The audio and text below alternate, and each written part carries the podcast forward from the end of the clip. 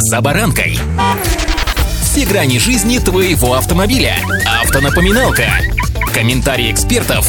Советы по обслуживанию автомобилей в программе «За баранкой». Серые тучи сгустились над владельцами, а точнее водителями средств индивидуальной мобильности. Сегодня речь пойдет о самокатчиках. С вами Забаранка Александр Карпов. Здравствуйте. Автомобильные факты.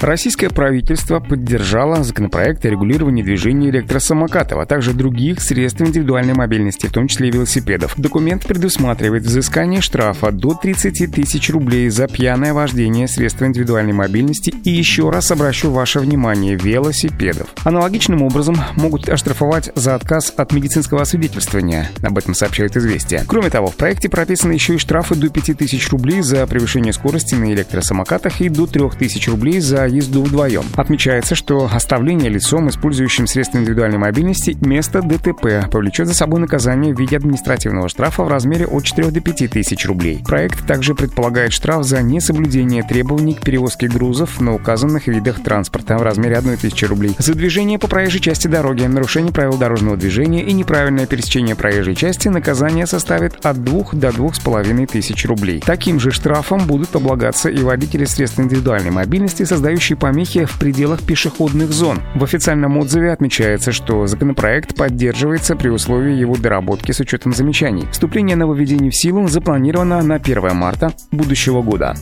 Автомобильные факты.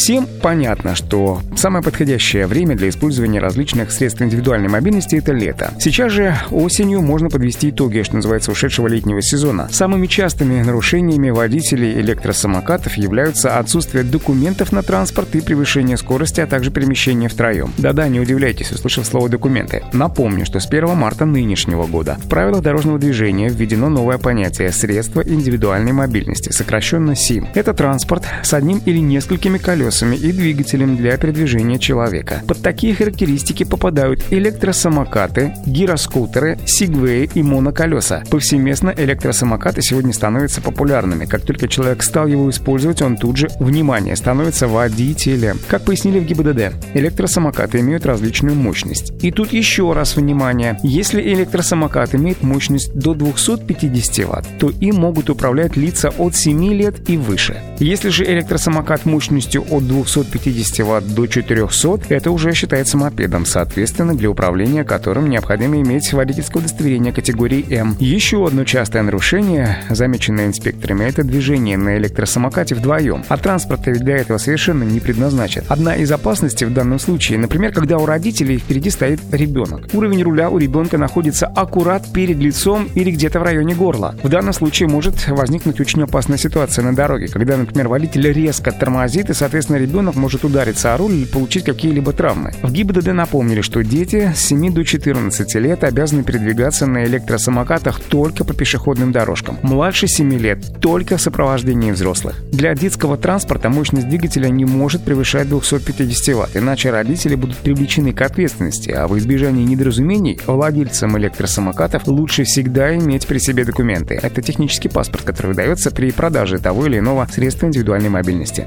Удачи! «За баранкой».